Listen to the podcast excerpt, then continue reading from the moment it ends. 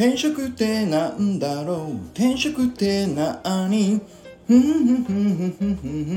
ふんふんふんふんふんふんお兄ちゃんテリーはいということでおはようございます。チカラです。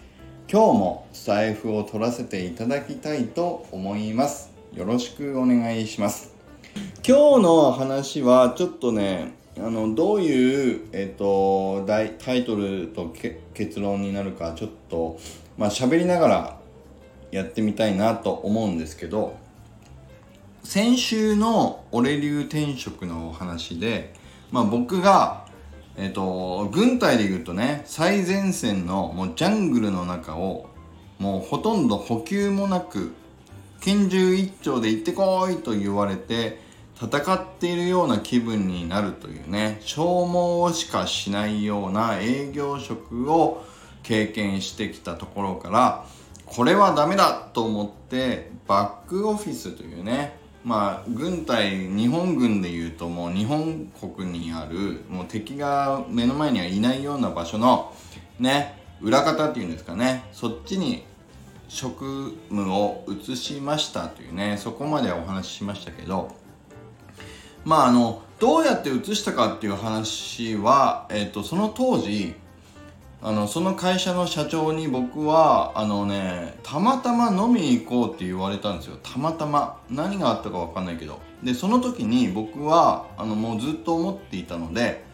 もうこの会社で勉強できることはないって言ったんです僕。ね。バカでしょ。いや普通にそんな人なかなかいないと思うんだけど勉強できることないからもうやめようかと思ってますって言ったんですよ。まあもうね若かったから、うん、そういう感じの話をしたところその社長はやっぱりすごかったですよ。いやお前は勉強することないって言ってるけどじゃあリーンって知ってるかって言われたんです。えなんですかリーンって。いや知ってる方いますかね？リーンって知ってるか？日本人でリーンを知らないやつはダメだって言われて。え あの知らないですって言ったらまあリーンっていうのはサプライチェーンで言われてるまああの理論ですよ。ね。それをお前今ポジション空いてるからやってみろって言われて。いややってみろって言われても知らないんですけどって言ったらいやだから知らないのを勉強しながらやってみろって言われて。でその場で決まったんです。あのプロジェクトマネージャーになると。サプライチェーンのね。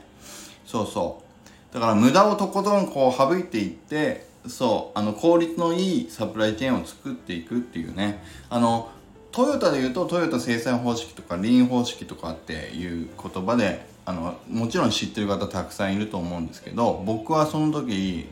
全く知らなかったんです、うん、それを、まあ、やってみろと言われたのがきっかけで僕はバックオフィスに移るチャンスをもらいました。ねだからこういう運もあるし言ってみるもんだなっていうこともありましたけどそういう意味も含めて僕は最前線のジャングルで一人戦うところから、まあ、後方支援の部門に移ることができました。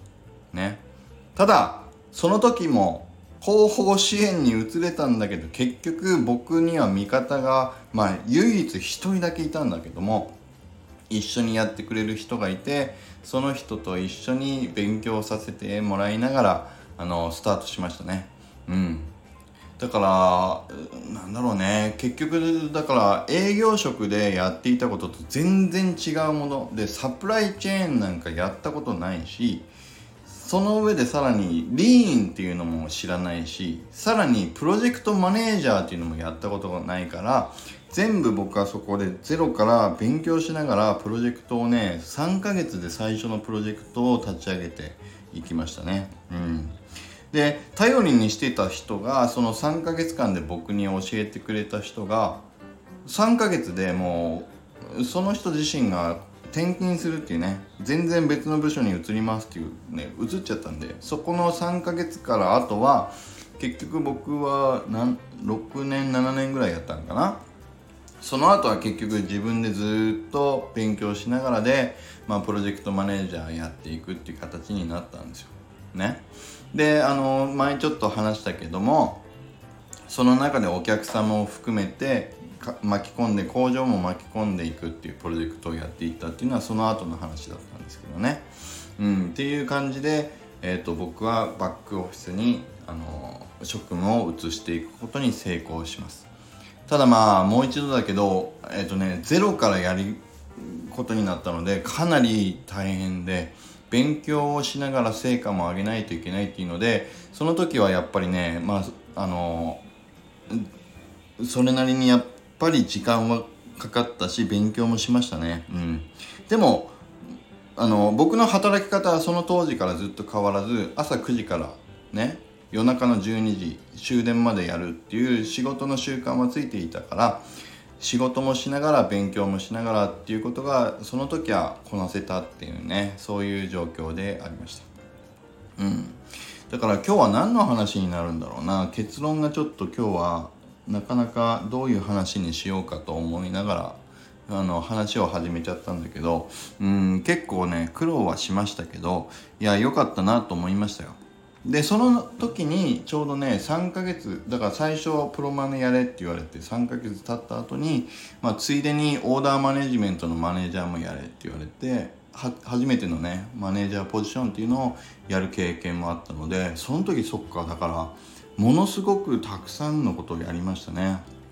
はじ初物ばかりが混じっていたっていうね。初めてのプロマネ初めてのえっ、とプロサプライチェーンで初めてのオーダーマネージメントっていう部門の業務で初めてのマネージャー職。で部下もね6人ぐらいいたのかな、うん、でやらさせてもらった上でしかも当時ねあのあの時ですよ。2011年3月ねちょうど大震災あったでしょ？あの時の3月の次の月からその新ポジションになれってもう言われていたから。だからそう。大震災のあと大混乱の中全部新しくねやっていきましたね。うん。なんか思い出話になっちゃったなそうそう。でもそういうことを経験しつつ、うん、やってきました。ただ一個だけ思ったのはあのね僕がそのバックオフィスでいろんなこと初物尽くしでやっていた当時は楽しかったんだけどえっとね23年していくとなんかねもうちょっと飽きちゃったんですよね。うん。あ今日の結論こんな感じかな。だから僕がえっと最前線で働いていて多分アドレナリンも出ていたんだろうけどそっからちょっと消耗しちゃうからってバックオフィスに戻戻るっていうかバックオフィスに移ったんだけど今度はバックオフィスすぎて飽きちゃったんです。だから今僕はその最前線とバックオフィスすぎる部門のちょうど中間ぐらい前すぎず後ろすぎずのところっていう意味で今マーケティングっていう部門に僕は移ることにしたっていう感じですね。うん。だからそうやってまあやってみて自分に合いそうなところをまあ見つけていって今のポジションを決めたっていうそんなお話かな。うん。今日はそんな感じになりました。だからまあ自分のキャリアを考えるっていう意味で僕は実際にこう移りながらやりながら少しずつ動かしていきましたよっていうお話になりました。ということで今日はすいません。ダラダラなりましたけど以上になります。それではいきます。力チャージ。今日も力あふれる一日を